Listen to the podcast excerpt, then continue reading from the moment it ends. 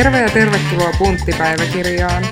Mun nimi on Kirsi Järvilehto ja mä juonnan tätä podcastia, jossa mä juttelen hyvinvoinnista, aktiivisesta elämäntyylistä ja voimailusta. Tämä on neljännen tuotantokauden viimeinen jakso, joten poikkeuksellisesti ensi viikolla ei tule uutta jaksoa, vaan podcast jää määrittelemättömän mittaiselle tauolle, mutta vanhat jaksot ovat kuunneltavissa yleisimmillä podcast-alustoilla. Musta tuntuu, että mun ääni on ollut tämän koko tuotantokauden jotenkin nuhonen ja paineessa, ja jatkamme valitulla linjalla ihan loppuun asti, sillä on juuri palautumassa influenssasta. Tosiaan mun hiihtolomalla kävi sillä tavalla hassusti, että oli tarkoitus mennä pariksi viikoksi Lappiin hiihtelemään, mutta ensimmäisenä päivänä keho nosti kuumeen, ja sitten mä kärvistelin siinä kuutisen päivää, jonka jälkeen luovutin ja lähdin maitojunalla kotia. Tänään ei ole kuitenkaan tarkoitus puhua tästä mun epäonnisesta lomasta, vaan mun alkuperäinen ajatus oli se, että mä juttelisin tavoitteista ja unelmoinnista, mutta viimeaikaisten tapahtumien ja olotilojen ja reflektion pohjalta mä lähestyn tätä aihetta vähän eri kulmasta kuin mitä mulla oli alun perin ajatus. Nämä on melko tuoreita keloja, joten jälleen tämä jakso tulee ehkä olemaan sellaista mun eksistenssikriisin ruotimista ja filosofisempaa pohdintaa kuin mitään valmiita vastauksia. Mulla on ollut tässä kuluneiden kuukausien aikana vähän semmonen alavireinen fiilis ja ehkä tosiaan jonkinasteinen eksistenssikriisikin. Ja mä kerroin tuossa Instagramin puolella, että mä en ole ollut kliinisesti masentunut moneen vuoteen, mutta mulla on semmoinen tausta ja oon aiemmin painiskellut vaikeiden ajatusten kanssa. Ja nyt tämän kevään aikana mä oon huomannut, että ne ensimmäistä kertaa moneen vuoteen on taas ruvennut nostamaan päätään. Tilanne on ollut kuitenkin siinä määrin hallinnassa, että olen arvioinut, ettei kyse ole toistaiseksi mistään hirveän vakavasta, mutta kuitenkin arvioinut, että tarvittavia korjausliikkeitä on aika tehdä nyt, ettei se tilanne mene yhtään vakavammaksi. Tämän tuotantokauden ensimmäisissä jaksoissa mä kerroin, että mun on tarkoitus aloittaa uusi arki näin keväällä, ja mulla oli ajatuksena, että se tulee olemaan semmoista seesteistä peruspuurtamista, mutta sen sijaan mun olo on ollut todella kuormittunut ja rauhaton. Näin jälkikäteen ajatellen ehkä toi mun toive tämmöisestä rauhallisesta arjesta oli vähän optimistinen siinä mielessä, että mä oon nyt keväällä aloittanut sekä työt että pari uutta urheilumuotoa. Joku päivä mä manailin mun poikaystävälle keittiössä ruokaa laittaessa sitä, että tuntuu, että on jatkuvasti hirveä kiire ja mistään ei pysty oikein nauttimaan eikä minkään äärelle pysähtymään. Että jotenkin semmoinen keskittyminen on täysin kateissa. Aina pitää olla menossa jossain, ikinä ei ole aikaa hengähtää ja ylipäätään kaikki tuntuu vaan kamalalta. No, Nuutti kysyi multa sitten, että onko sulla nyt ikävää, kun sä laitat sitä ruokaa siinä, ja kun mä aloin miettimään sitä asiaa, niin totesi, että ei, että ruoanlaitto nyt on ihan mukavaa puuhaa, mutta en mä siinäkään kokenut, että mä olin järin läsnä. Tämän keskustelun jälkeen mä aloin kiinnittämään tuohon läsnäoloon huomiota, ja yhtäkkiä se tuskainen olo väistyi aika lailla välittömästi.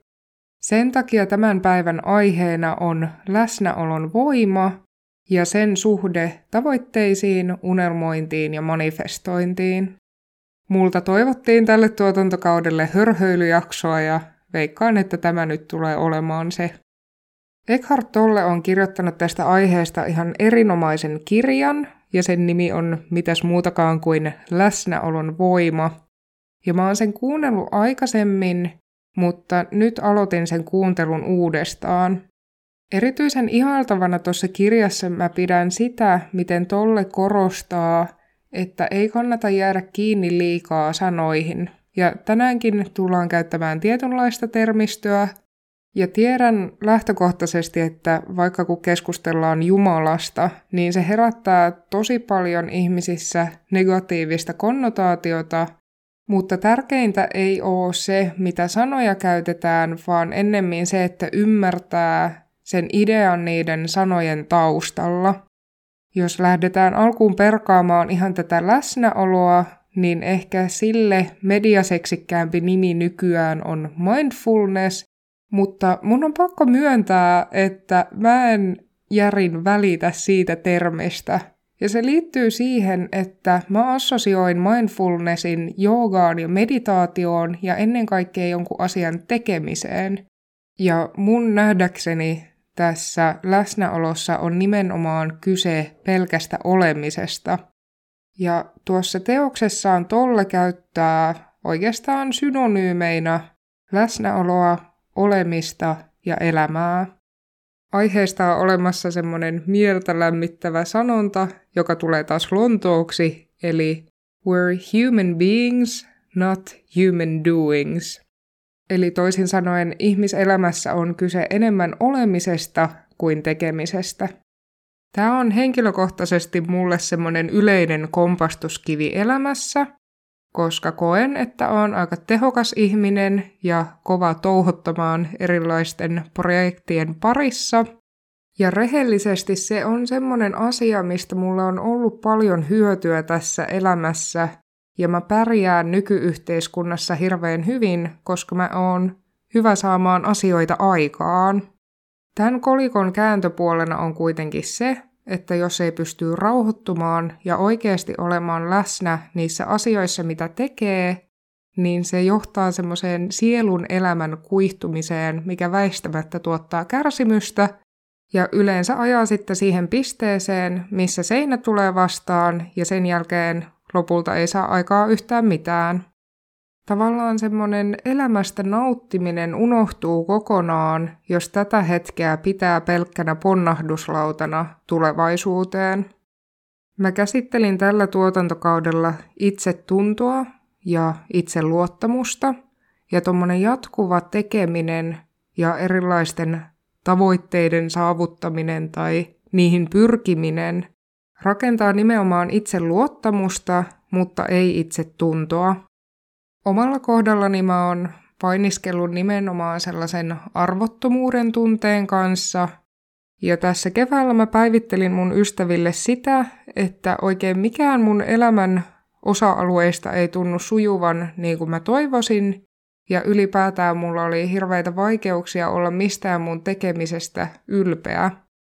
Tästä sitten on muuttunut ikävä noidankehä, jossa tavallaan sen pysähtymisen ja varsinaisten ongelmien korjaamisen sijaan mä oon pyrkinyt tekemään vielä enemmän ja paremmin, mikä on sitten johtanut uupumiseen ja siihen, että mä pysty keskittymään oikeastaan mihinkään tai tekemään mitään kunnolla. No tällä mentaliteetilla mä olin saanut itteni vedettyä kevään aikana aika piippuun, ja mä odotin sitä mun hiihtolomaa kuin kuuta nousevaa, koska mä tiesin, että se nyt on semmoinen sauma, että mä viimeistään saan vähän laskettua kierroksia ja pääsen tekemään itselleni tärkeitä asioita, mutta kuten sanottu, niin sairastuin sitten jonkin sortin influenssaan.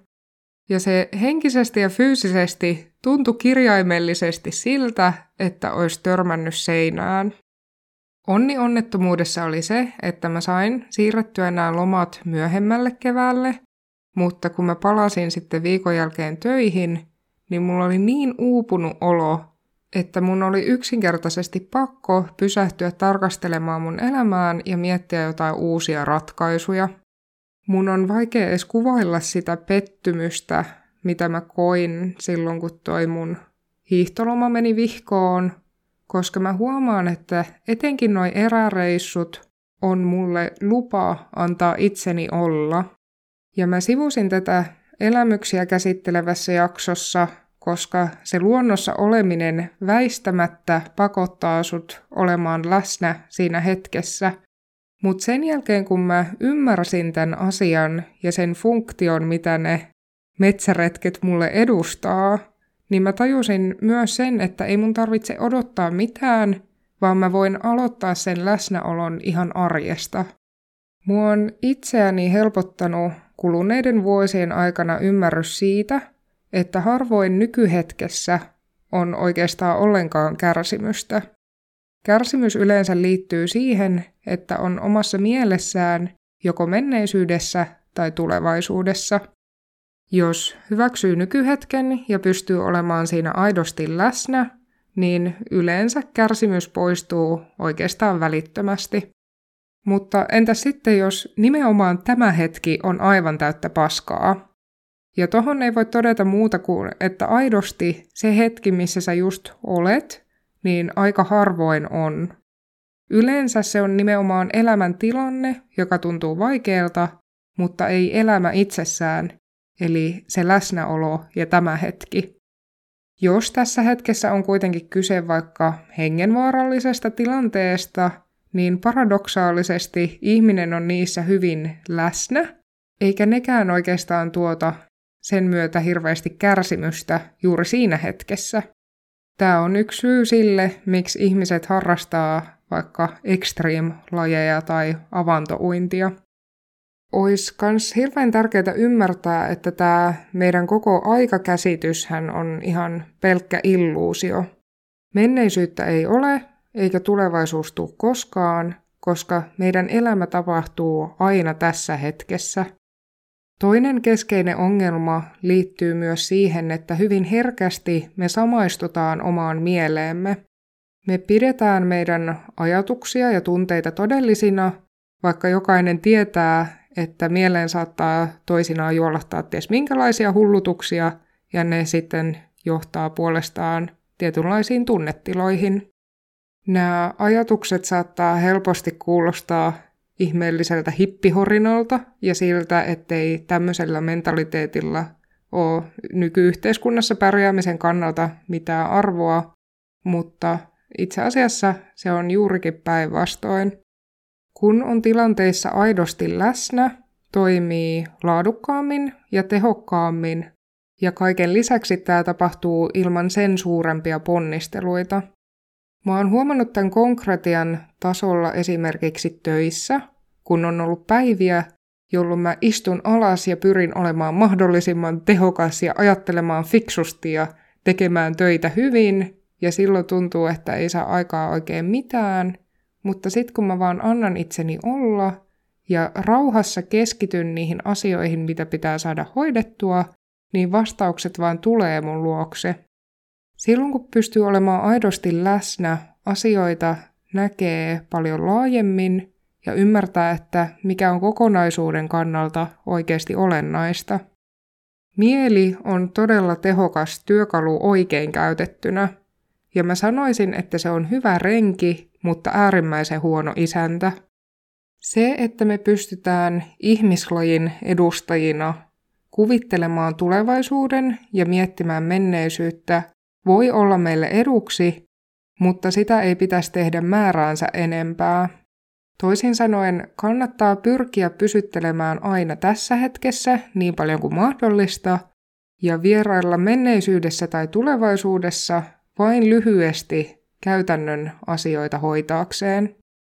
Silloin kun mulla oli vaikeuksia läsnäolon ja keskittymisen kanssa, mä sain itseni jatkuvasti kiinni siitä, että mä joko mietin menneitä tai kriiseilin tulevaa. Mä nappasin tollen kirjasta ihanan lainauksen, joka kuuluu, että nykyhetkessä pärjäät aina, mutta tulevaisuudesta et selviä koskaan.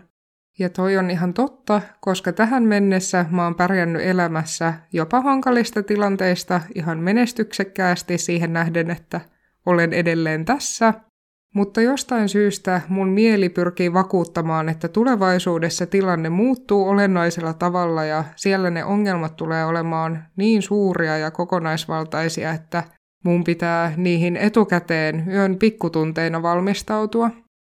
Mä oon puhunut tässä podcastissa paljon tavoitteiden asettamisesta ja manifestoinnista, ja nyt kun mä mietin tätä asiaa, niin väistämättä tulee mieleen, että onko mä tehnyt karhun palveluksen mun kuulijoille, jos se tavoitteiden asettaminen tarkoittaa sitä, että keskittyy enemmän tulevaisuuteen kuin tähän hetkeen. Mä haluan kuitenkin korostaa, että päämäärien asettaminen itsessään ei ole väärin, mutta sillä ei koskaan voi korvata elämistä. Eläminen ja oleminen on asioita, jotka tapahtuu aina nykyhetkessä. Odottaminen on mielentila, joka tarkoittaa sitä, että haluaa tulevaisuuden eikä nykyhetkeä. Eli toisin sanoen, sä et halua sitä, mitä sulla on, vaan sen, mitä sulla ei ole. Manifestoinnin perusperiaatteisiin kuuluu se, että universumi vahvistaa kaiken sen, mitä sinne laittaa. Eli toisin sanoen, jos haluaa asioita, käytännössä hokee sitä, ettei itsellä vielä ole niitä asioita, ja universumi vahvistaa sen ironisesti pitämällä ne asiat sitten loitolla. Oli jotenkin ihan nurinkurista herätä eräänä sunnuntai-aamuna siihen, että siinä missä perjantaina vielä koko elämäntilanne oli yhtä kärsimystä ja kaikki oli vinossa, niin yhtäkkiä mä havahduin siihen, että kaikki oli täydellisesti. Mikään ei tosiaan siinä parin päivän aikana ollut sinänsä muuttunut mun omaa ajattelua lukuun ottamatta. Aiemmin mä manailin, että paino on noussut, parisuhteessa oleminen tuntuu omituiselta, mä en ollut tyytyväinen mun työsuorituksiin ja treenitkin meni vähän sinne päin. Yhtäkkiä mä kuitenkin ymmärsin, että mun kroppa on lihaksikkaampi kuin koskaan. Mulla on ihana poikaystävä ja meillä on valtavan kaunis koti hänen kanssaan. Mä saan jatkuvasti positiivista palautetta unelmieni työpaikassa ja mä oon vihdoin saanut mun perseen kuntoutusohjelman käyntiin. Mun tilanne elämässä oli semmonen, mistä mä en ois muutama vuosi sitten uskaltanut edes haaveilla. Tämän seurauksena mulla oli todella hölmö olo ja mä ymmärsin, miten kiittämätön mä olin ollut kaikesta siitä, mitä mulla on. Ja mä olin niin keskittynyt mässäilemään sillä, että mitä mun elämästä puuttuu tällä hetkellä, että mä olin tyystin unohtanut nauttia kaikesta siitä, mitä mulla jo on. Ihminen voi olla vaikka kuinka varakas, mutta jos hän ei ole läsnä, hän tulee aina olemaan sisältä köyhä. Palatakseni tavoitteisiin ja niiden asettamiseen, niin tavoitteita asettaessa kannattaa ottaa huomioon, että kaikista olennaisinta on se askel, mitä on ottamassa tavoitetta kohti, eikä päämäärä. Tavoitteet on ikään kuin tämmöisiä suuntia kompassissa, jotka ohjaa sitä toimintaa tiettyyn suuntaan. Ja voi hyvin olla, että ne tavoitteet muuttuu siinä matkanteon varrella. Se on ihan normaalia ja hyvä niin. Elämässä ei pitäisi olla siis kyse siitä, että päämärkänä puskee kohti tavoitetta ihan vain sen takia, että sen on joskus asettanut, vaan ne auttaa sua jäsentämään sun toimintaa itsellesi merkityksellisiä asioita kohti. Lyhyenä yhteenvetona siis näistä teemoista.